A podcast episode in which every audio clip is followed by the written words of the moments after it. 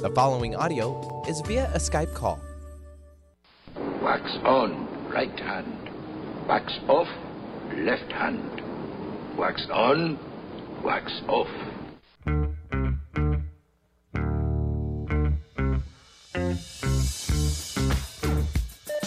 TGIF, it's Manson Mitchell with Gary Manson, Suzanne Mitchell. A double shot of good conversation with great guests to jumpstart your weekend. Manson Mitchell, you're on the air. Thank you, Eric Kramer. Hi, everybody. Happy Friday. I'm Gary Mantz. I'm Suzanne Mitchell. Together, we are Mantz and Mitchell in your ears for the hour, and doggone happy to be there. Thanks for using a Q tip, by the way and the guy who always keeps us on an even keel. Every Friday, this guy just goes through the labors of Hercules to make sure we stay on the air. I'm talking about bad boy Benny Mathers at the board. How are you, Benny? Hey, doing very well, Gary. One quick little thing, your little list. I think you're listing on me a little bit. Suzanne's right up against the uh, the old microphone. You're still a little distant there. Can I bring you in a little bit? I want to bring you in. Part the time is 10:04 yeah. Pacific time. How about that? Better? Eh, not really. But I mean, I could work with All it. Right. You know what I mean? But I think Suzanne sounds like she's right on top of hers. You know what I mean? Okay, yeah. that yeah. sounds good. All right, we'll work at it the next first break. But you're still there. I tell you, by by our fingertips, we hold on here. Thank you for letting me know, Benny, yep. and uh, we'll work on it.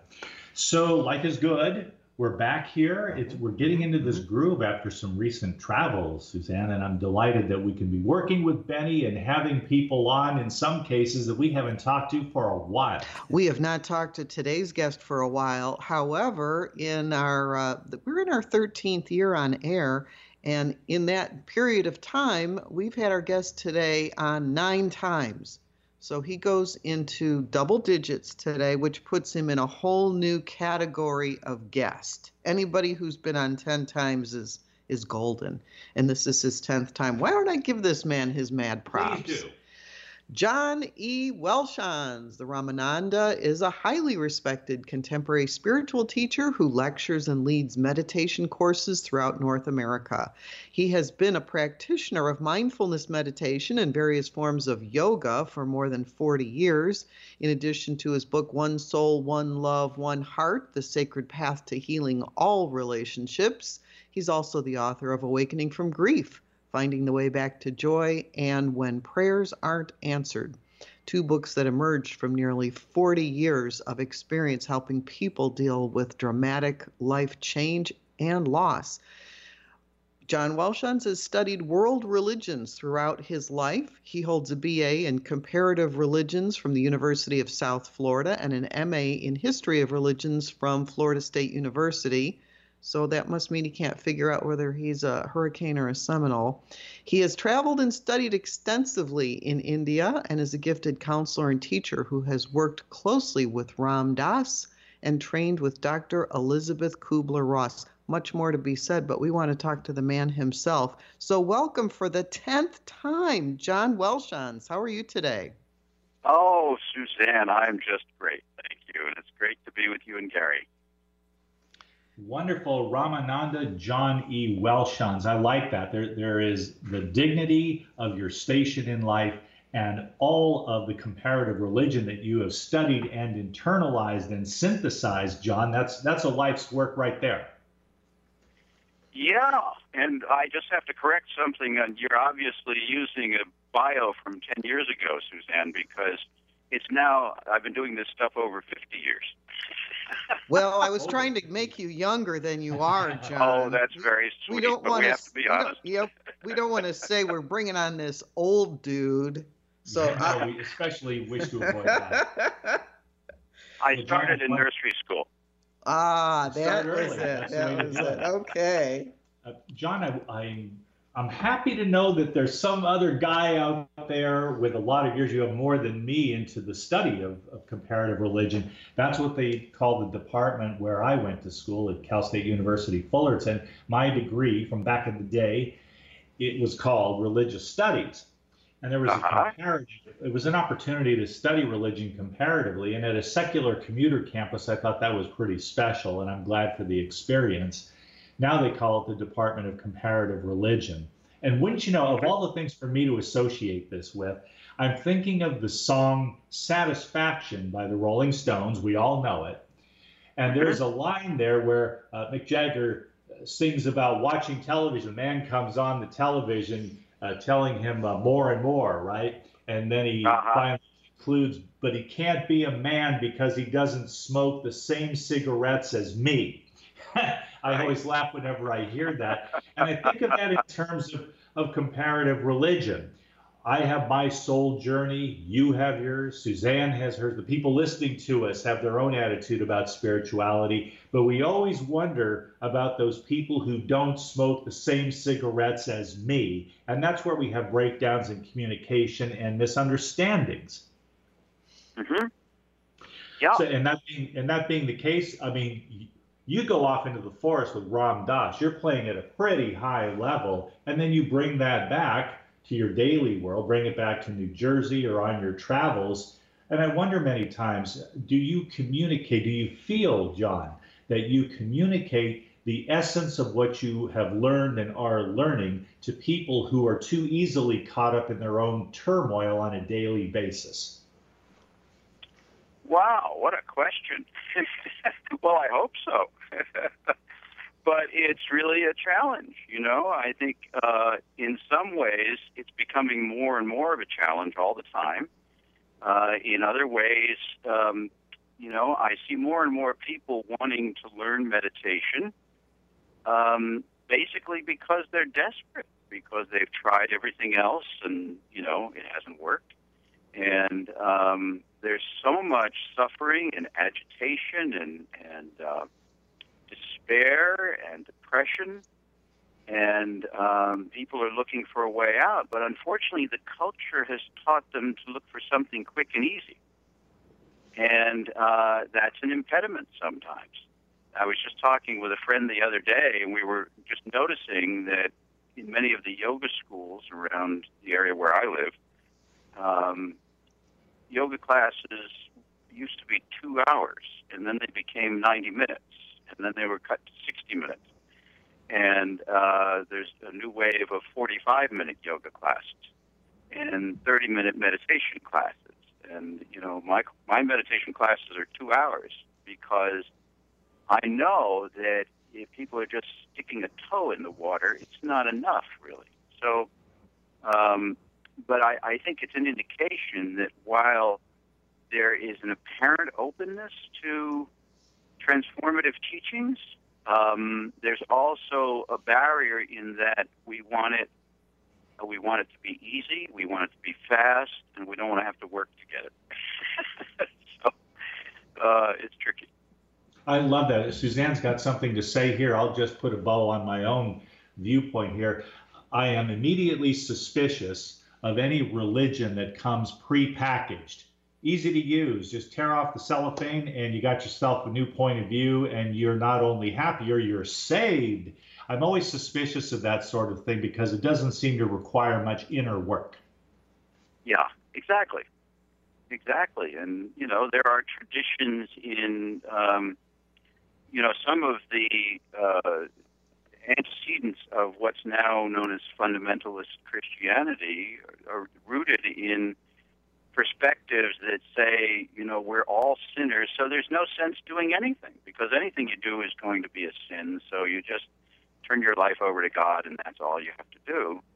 And I think, boy, that's really, boy, if it was that easy, wouldn't that be nice? But that's not been my experience. And, uh, you know, I, I actually wanted to point out 50 years of meditation practice because I think that that's um, significant in the sense that it, if you're really going with it wholeheartedly, um, it is something that will continue to evolve and continue to captivate you throughout your lifetime. But it is work. You know, it's always work. it's lovely work most of the time, but uh, it's work. John, do you ascribe to the idea that our difficult relationships are also our best spiritual teachers and there's a reason I'm asking this question but what is your what is your top line thinking about that Well, absolutely. You know, I think that um, uh, my friends Stephen and Andrea Levine, who had one of the most um, magnificent marriages I've ever witnessed, um, used to say relationship is the most difficult yoga there is. And um, to me, what that means, and that's really what my book, One Soul, One Love, One Heart, is all about. Um, I originally had titled it The Yoga of Relationship. And uh, the publisher didn't like that title, so we changed it. But that really is, to me, still the title of the book. And what it suggests is that re- relationships are really where we have to look at ourselves, you know, where another per- person is, in essence, mirroring back to us um, who we are. And we like to go around thinking that I'm who I think I am. and, you know, sometimes in relationship we get to see, well, that may not be who we are, or that may be not the way someone else perceives us. So um, the short form of the story is that I think uh, relationship can be a magnificent way of stretching us, helping us to see where we're tight and contracted and uh, inflexible, just like Hatha Yoga does to the body. Um, so yeah, and I think that the difficult relationships are the ones that are really juicy because um, uh, they really point out to us the places where we're caught. And um, I always like to say that taking a difficult relationship as a spiritual teaching doesn't mean um, surrendering to something that's abusive. Um, because maybe the teaching is how do I extricate myself from this relationship rather than allowing myself to be abused, or in extreme cases, what do I do as an individual and as a society to restrain this person from harming others? That's part of the teaching sometimes as well. So um, it's a very rich subject. Well, it is, and I and I asked the simpler question first, but my my uh, intuition tells me that you may have already answered the question that I really wanted to talk to you about. We aren't making this easy for you on your tenth visit, by the way. You're an old oh. hat at this, so we, we're we bringing out the hard questions today. Uh huh. Good. And, Good. And this is where I wanted to go with this. I have heard that our most difficult relationships are our spiritual teachers for the reasons that you outlined it, when you're in a difficult relationship, then you come up against yourself. You come up against who am I, and it and then you you work through whatever that is. You get to see the good and the bad. The thing is, when you have a good relationship, when I have a relationship with Gary, and it's a good relationship, then I get to see myself as being a good and loving person.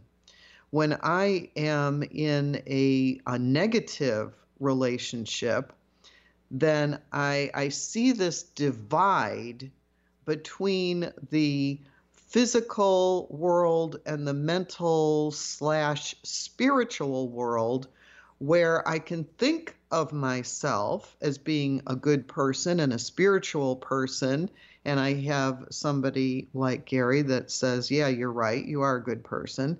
And then I come up against this mirror image where somebody, you know, looks at me and thinks I'm not so good. You know, maybe I'm mean or evil or impatient or or uh, arrogant or what, you know, whatever that is. And what we're trying to do is get out of those relationships. That's negativity. If we're trying mm-hmm. to to be the the change that we want to see, if we're trying to be loving spiritual people, and then all of a sudden we're we're in a relationship that is all about the negativity, that's where I have a problem because mm-hmm. we can we can think all kinds of good spiritual thoughts but when the rubber hits the road and somebody looks at you cross-eyed and says you're doing it all wrong then it uh, you know the reality sets in and it feels like the the energy goes negative. So Mhm. I, I you know I kind of struggle with that. The difference between what our thinking is about something versus what it is physically. And they can be very different. I like how you said maybe it's to get out of abu- an abusive relationship, but then you have to ask your question the question if you're always running away from from things that appear to be negative. Does this make any sense, John? Absolutely. well, it, it's it's explaining very articulately a very complex um, challenge that we human beings face in relationships. So, you know, I'm thinking um, the other night in my uh, meditation class, um, we were talking about seeing the world through the eyes in which we're judging, and um, I was remembering that a teacher of mine many years ago, Emmanuel, who was a being who was channeled through a friend of mine named Pat Rodegast. Emmanuel was a very beautiful side teacher. And um, he used to say, um, whenever you hear the words wrong or shouldn't arise in your mind, you're headed for suffering. And I thought that's very interesting. Now, he also was always teaching about how we learn to love everything, and that everything is love. Everything is a manifestation of love. And then I remember the Course in Miracles saying there's only two state, only two states of being for a human being to be in. There's either love or there's fear. And um, so, our spiritual teachings are all about how do we love and wonderful book by uh, a fellow named Jerry Jampolsky many years ago called Love is Letting Go of Fear. So I think what's really helpful in relationships that are difficult is seeing what it is in us that they trigger um, that gives rise to fear. In other words, if I'm interacting with someone and I'm upset, um, what is it that I'm fearful about? What is it that I'm hurt about? What is it in the relationship that is causing me to to contract and close my heart? That's really the challenge, and that can be a great teaching that um, has significant implications across all of our experience of life so that whenever we look at the world and we say, this is wrong, this shouldn't be the way it is, we are placing ourselves, in essence, at war with the world. And um, that's why in, in the Buddhist teachings, uh, in our meditation practices, we're really endeavoring to let go of our judging mind so that we see the world doesn't necessarily have to be characterized as good or evil it just is the way it is. So if you're in relationship, and it, um, this covers the field of relationships from, um, you know, someone who lives next door who makes a lot of noise who you have difficulty with to, um, you know, a world leader who causes your skin to crawl. you know? um, it's all useful to look at and say, what is it in this person, in this relationship, that's causing me fear? What am I afraid of? And also, what am I sad about? And those are really like the primary uh, emotional states that are that they wind up getting expressed as anger because anger is the way our mind grabs for power when it feels powerless.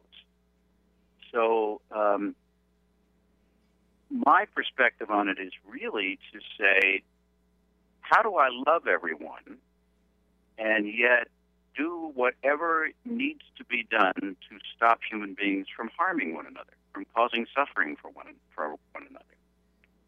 Not to say it's wrong, it's a tricky juxtaposition of, of states of consciousness, really because it's living in a state where everything is perfect the way it is, and then understanding that part of the perfection is that a lot of things on this earth make my heart hurt. And that's perfect too. And Uh, then John- what do I do about that? You know? John, if What we do I do? if if we have all of these philosophies and religions and spiritual teachings that are all about how to love, Mhm. do you think that something is missing if we're not taught how to fear or how to be sad? Well, um, I, I would rephrase your question, which is a wonderful question. I would rephrase it as saying we're not taught how to work with fear. We're not taught how to work with sadness. We just know in this culture how to push it away. You know? Yes. Yeah, and, I guess that's where I was going with it. That's something Yeah. we want to get away from. But if we knew how to grieve, if we knew how to be sad, if we knew how to be in the presence of fear, then experiencing that fully, I think, would then put us more at choice than just Yeah. trying to get away from it. Yeah. Yeah, it's really then understanding. Like the whole issue of anger has always been fascinating to me. I grew up with a, an alcoholic father who was so angry all the time when he, when he drank. He was the nicest guy in the world if he was sober, but when he drank, he was a raging demon. And uh, it really was an uncomfortable situation to grow up in and led me to really question what is anger? What's the root cause of anger? So when I was studying with Elisabeth Kubler Ross, who you know was really the inspiration in many ways behind the hospice movement in America, and she had the five stages of dying. The second stage was anger, and she said to our class when I was studying with her, she said, "I want you to understand that all anger is an expression of grief." And the, we were all confused. We said, no, we don't understand that. And, you know, somebody said, well, you mean the anger that someone feels if someone they love dies or if they get a bad diagnosis for themselves? She said, no, I mean all anger. And somebody else said, well, you know, Dr. Ross, we have a fight or flight response. Isn't that, you know, sort of a natural reaction? And she said, yes, but that only lasts for five seconds. And then all the rest is choice. So I looked at that and I thought, how fascinating. Uh, and I had a lot of interesting interactions with Ram Dass about anger also that I put in One Soul, One Love, One Heart, I wrote about. And um, it was interesting to realize that she was saying anger is not a primary emotion for human beings. That the primary emotion, if you examine anger, underneath it is always fear and sadness.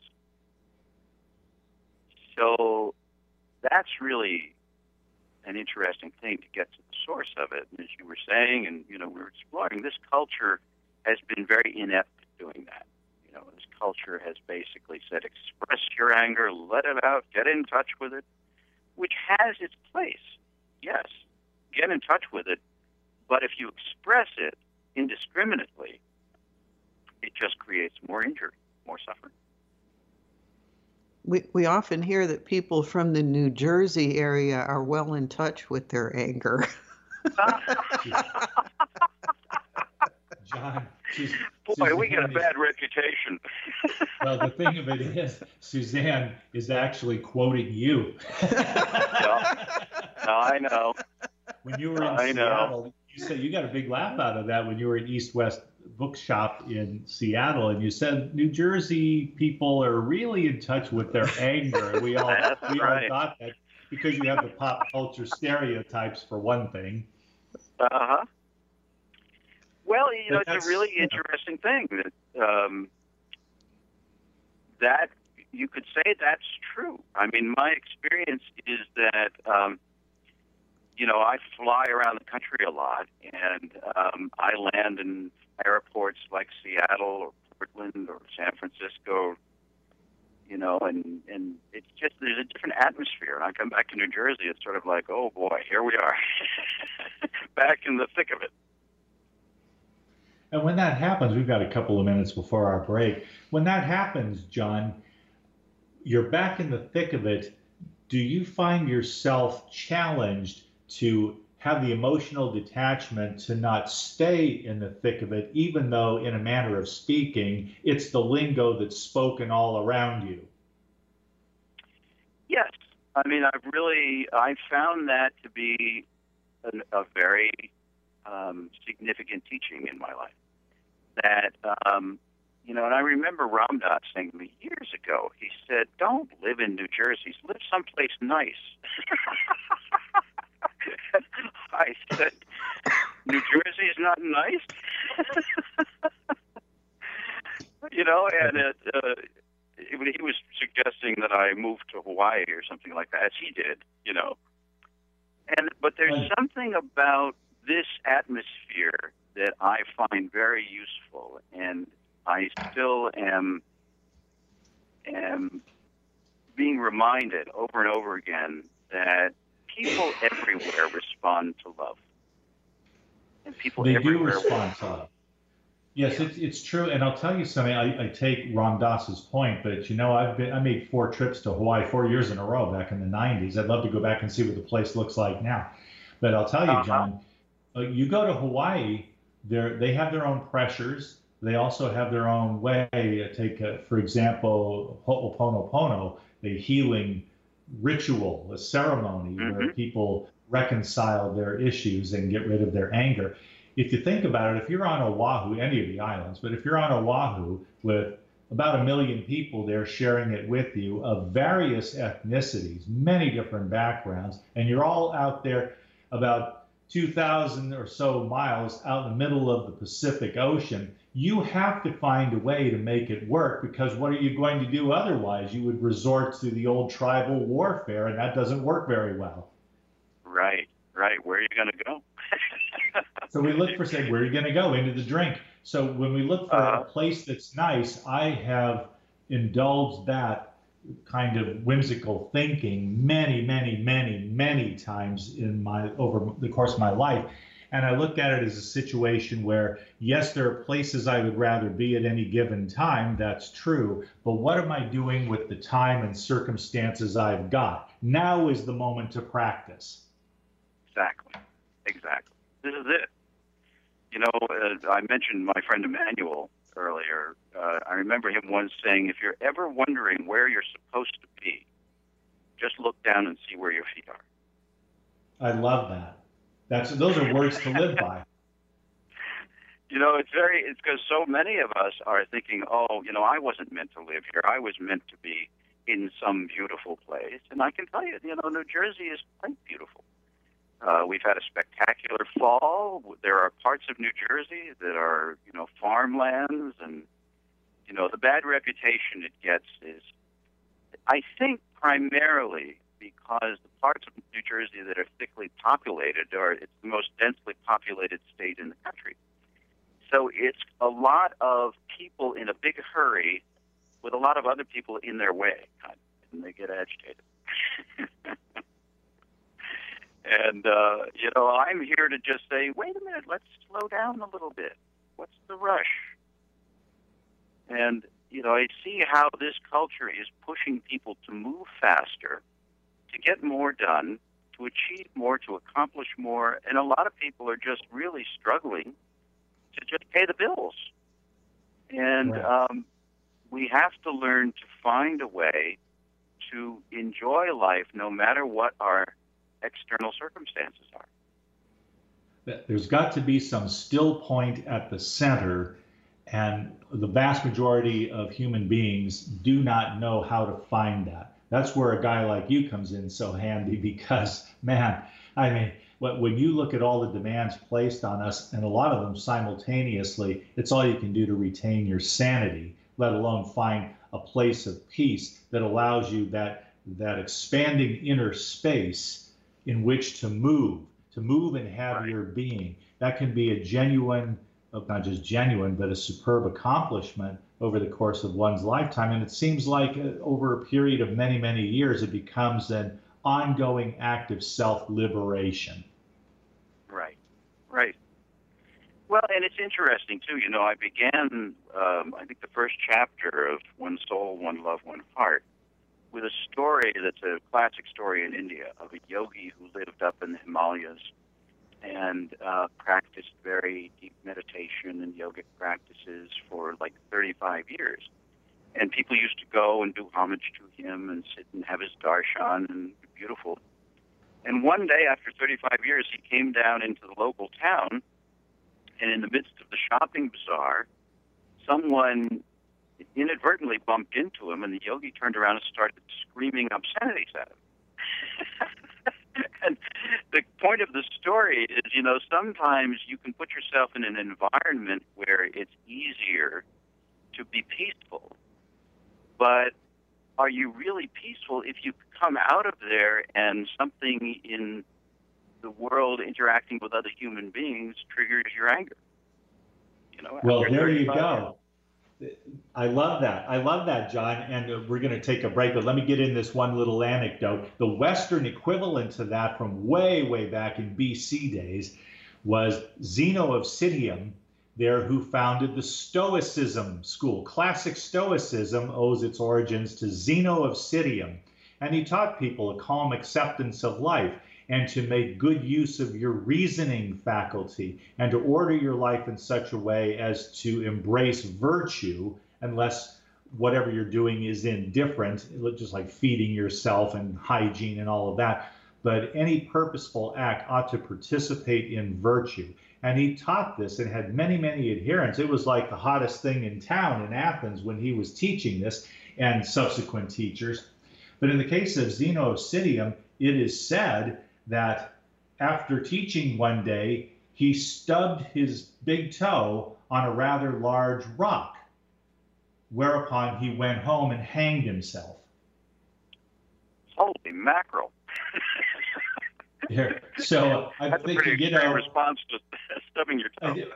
you know, uh, you know. I mean, it, something like that. I go. So even those who teach others how to live and bless them for doing so, they make great contributions. There are times when we're all a little too tightly wound and we have to make ourselves our client or patient. Yeah, yeah. Well said. Yeah.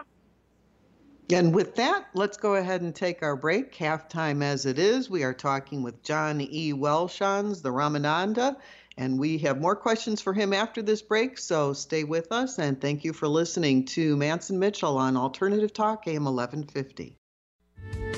The preceding audio was via a Skype call. Staying connected with Gary Mantz and Suzanne Mitchell is easy. Just go to mantzandmitchell.com for the latest info on topics and guests. Friend Gary Mantz and Suzanne Mitchell on their Facebook pages and like the Mantz and Mitchell show page at facebook.com slash Mantz and Mitchell. If you're on Twitter, share a follow with Gary and Suzanne at Mantz Mitchell. Join Gary and Suzanne Friday and Saturday mornings at 10 a.m. for an unusual show that covers everything from personal growth to the paranormal.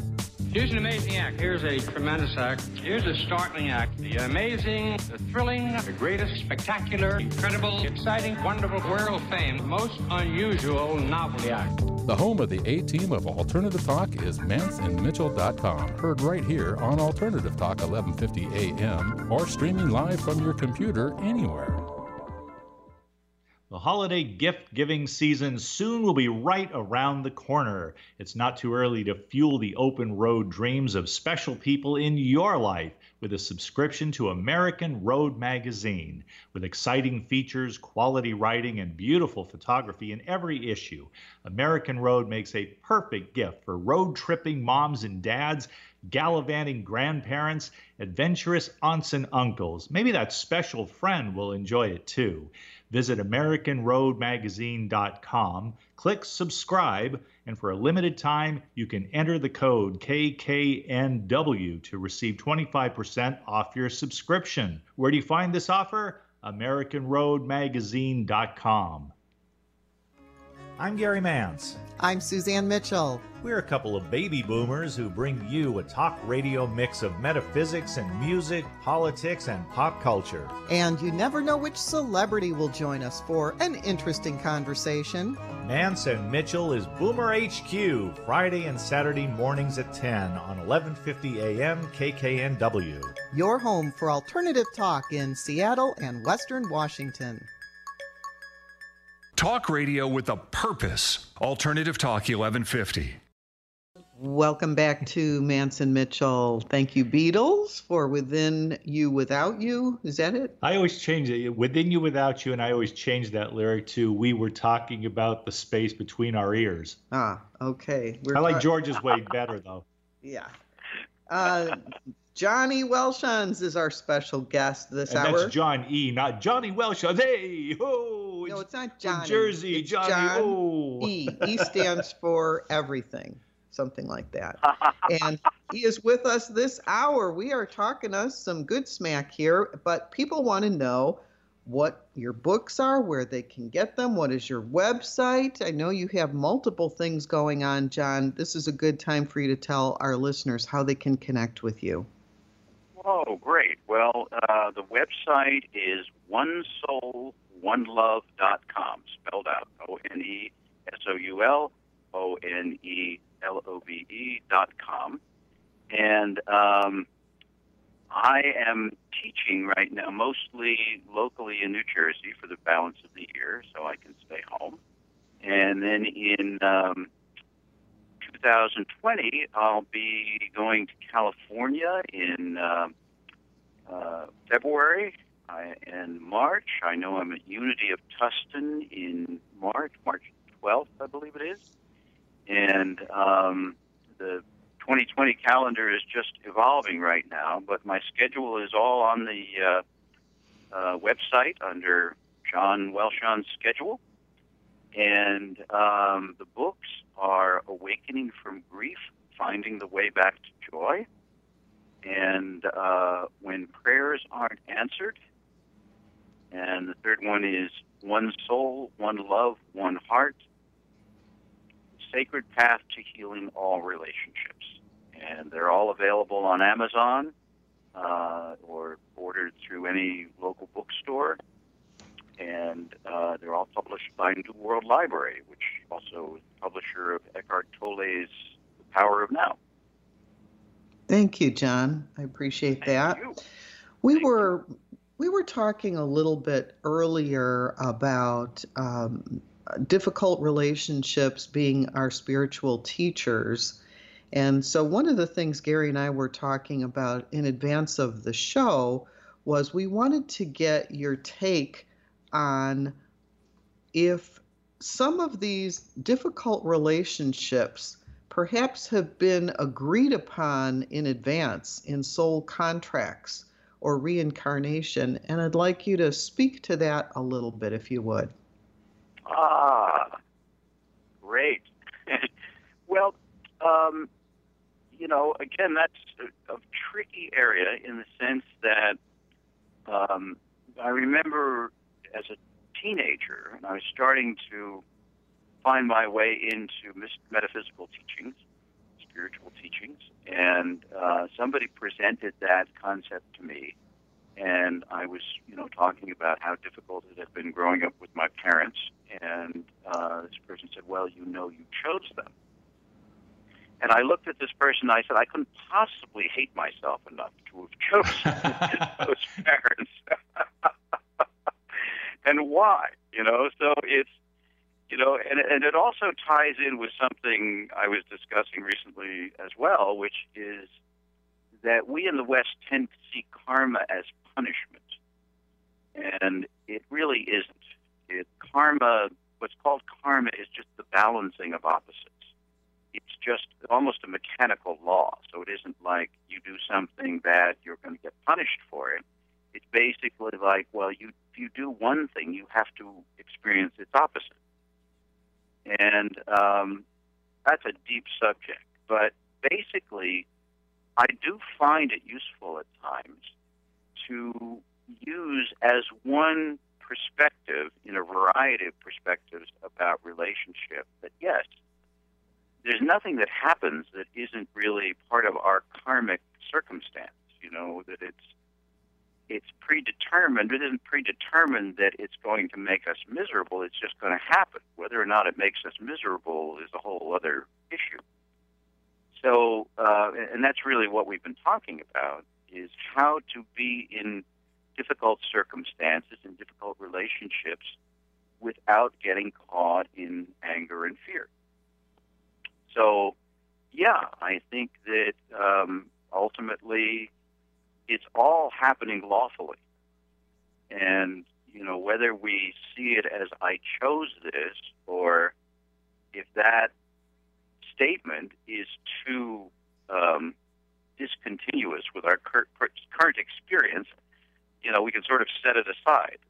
I don't think it matters either way. You know, it, it's really the real issue is this is what's happening now. This is what's present in my life now, and how do I work with it in the most conscious way?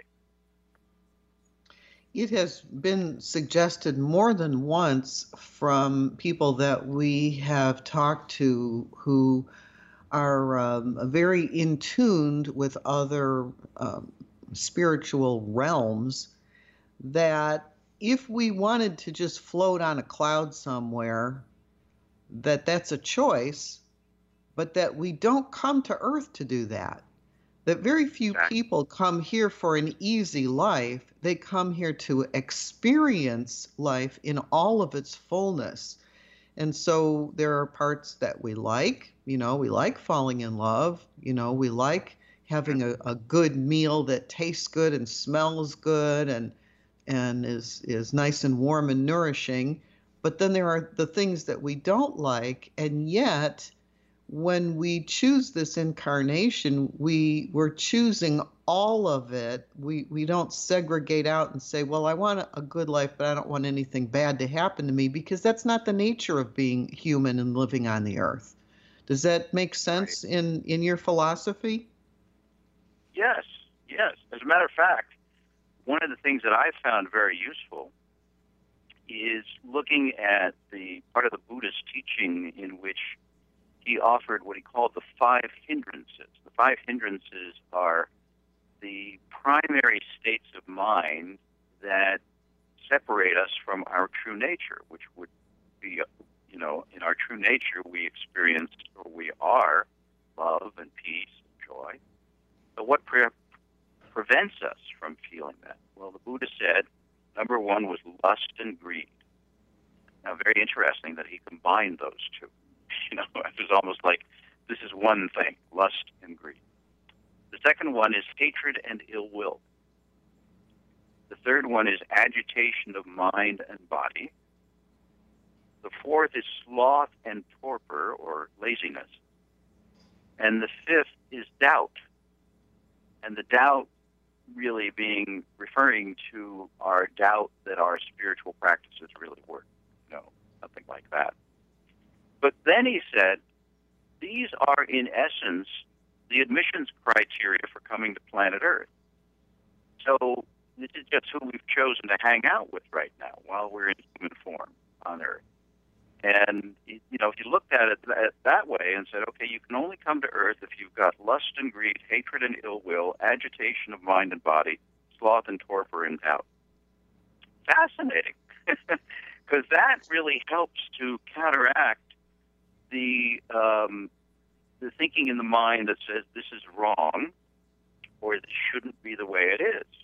The Buddha is saying this is exactly the way it is. I mean, I started to absorb that teaching, and I thought, well, Earth is really just like a giant reform school. you know, we're all a bunch of delinquents who come here to get straight, and uh, you know, which which is an Eastern twist on the idea of original sin. So it isn't in original sin. It's like you're just bad, and there's nothing you can do about it. In the East, it's like yes, you come with all of this baggage, but you come here to get free of it. That's a whole different thing. I also think it's very easy to get caught up in other people's games, John, and I'll tell you what I mean. In fact, I've got a good example. You're going to be at Unity of Tustin, which is great. Suzanne knows Tustin pretty well. I think you had a relative that lived there for a while. She did. And Tustin is right next door to a sizable town called Santa Ana, California. Mm-hmm. Mm-hmm. I went down to Santa Ana College in, I want to say it was 1975. I just decided I'd make the trip from Fullerton down there, battle the traffic, get in there, because at the community college there, none other than John Dean was making a speech. He was Oh. uh, not long out of the Hooskow, and there's John Dean making his address and taking some questions. Some people were sympathetic to his plight, other people attacked him. And I came away thinking, I'm not sure I could really be friends with this guy, but by the same token, he's been through a lot. I had some degree of empathy. I bring him up to mm-hmm. you, John, because if you look at a man like John Dean, you're looking at a guy who is a young man. I mean, he was working in the White House as a young man. And it mm-hmm. seems to me, looking back on all that, I was around for Watergate. When I look back on it, it seems to me that John Dean got caught up in somebody else's game.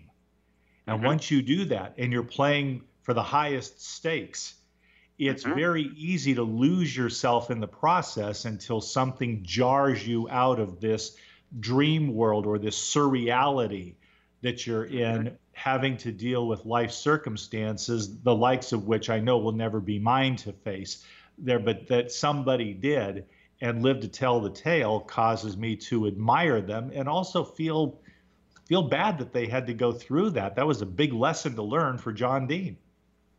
Yeah, yeah.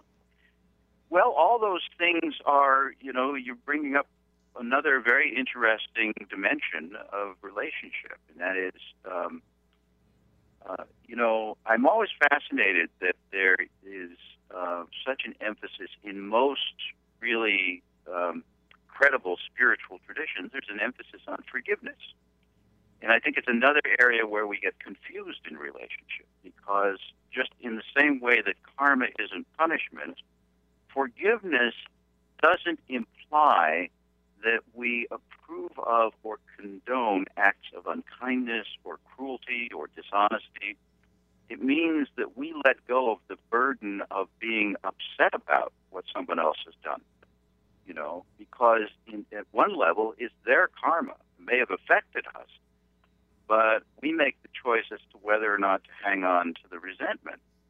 And you see somebody like John Dean, who years later is able to, in essence, at least endeavor to be a more positive influence in the culture because he's been through it. He saw how it happened. He saw how you get sucked into other people's games. And uh, how, in essence, you can wind up selling your soul to perpetuate this thing that you've invested in. You know, it, it's like a religious cult. Um, and I was just earlier today having a, a conversation with a friend about religious cults and cult thinking, cult behavior.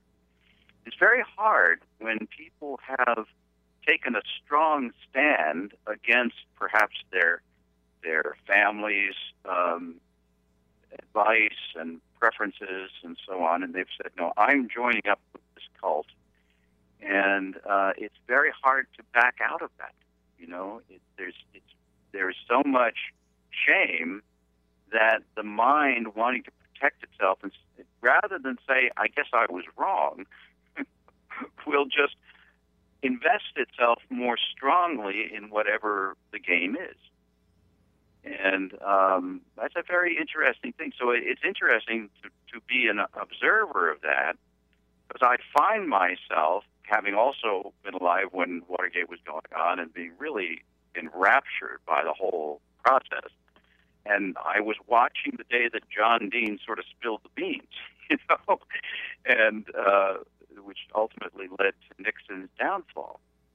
And at the time, I, you know, I remember I was probably, let's see, that was 70, in the 70s. I was, you know, in my early 20s. And I was thinking, what a slime ball, you know. And now I look at him and I say, as you just pointed out, Gary, wow, he's been through a lot. And he knows something directly and firsthand that you and I don't know. necessarily. How does that happen? How do you get sucked in to something like that? If you're a, an intelligent, decent person, but you can get sucked into this completely delusional, uh, dangerous, basically cult. And it becomes a cult of personality, and where you have any sort of cult, and people have, you know, there are people that will, at one time, I'm sure, as we all know, looking at the history of religion, you studied it, I studied it. There, Christians themselves were cultists, and they had mm-hmm. many variations, and they didn't talk a lot about it in the middle of the town square. Let's put it that way. So when you have cults, you have secrecy, and people do what they do in the shadows sometimes out of sheer necessity, the need for survival, but also there are people who know how to exploit that secrecy in order to work their own agendas. And we run up against them, and we're right there. We look down, those are our feet in our sandals. We've got to decide what to do about that. This is the great existential problem of daily living, it seems to me, John, that wherever you are, there you are and you've got to deal with it. and be mindful because if you aren't mindful, sooner or later there's a price to pay. Yeah, exactly.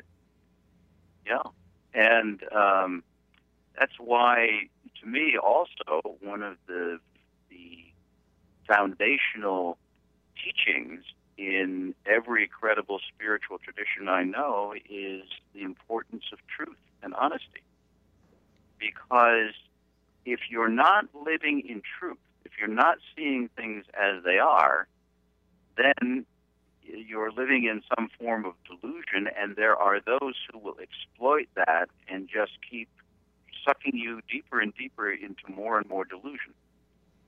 And, um, you know, I think of, I was talking about cults earlier today, and, you know, if you think about the classic case of Jim Jones, you know, and getting his thousand or more uh, devotees to commit suicide. And um, because they didn't want to face being wrong, they didn't want to face the fact that maybe he wasn't um, the great man that he had portrayed himself to be. So, you know, all of these things, like the, I always get a kick out of. I think about the Dalai Lama uh, one time he said something. He said the human mind is so very, very devious, and you know it really is. It's you know one of the things that I really appreciate about meditation practice is that it allows us to see how our mind works. And I, I think what the Buddha pointed out 2,500 years ago was that, um, you know, on the surface we're all different, but in our core, our true nature is the same. And it's also true that our minds, although we're very different on the surface, our minds work in much the same way. And that really hasn't changed in 2,500 years. So the human mind uh, is our our most wonderful servant, and it can be our most ruthless master and it's our choice again as to how we want to use it. You know, I love meditation because I'll say to people sometimes coming to meditation for the first time, imagine that if you do this practice as you would do any practice, if you wanted to learn to be a weightlifter or you wanted to learn to be a musician, you have to practice.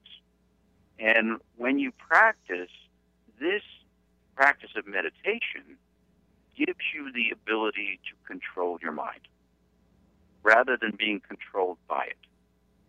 So just imagine as an example that um, how many of us have experienced being awake all night because we're upset about something or worried about something or angry about something. We can't go to sleep and get the rest we need because our mind is so agitated. Yes. And, you know, I've said meditation actually, if you do it in practice, over time will give you the ability to be able to say, I'm not going to think about that right now. I need to go to sleep. you know, what a nice ability. yes, it is. John, John it's time you. for us to leave. Let's hope that visit number 11 comes up very soon because we always learn from you, and it's all about life, and it's all about heart, and it's all about love. Keep on doing what you do. You bless the world, John Welshons. Thank you. Thank you. Thank you. Gary and Suzanne, wonderful to be with you.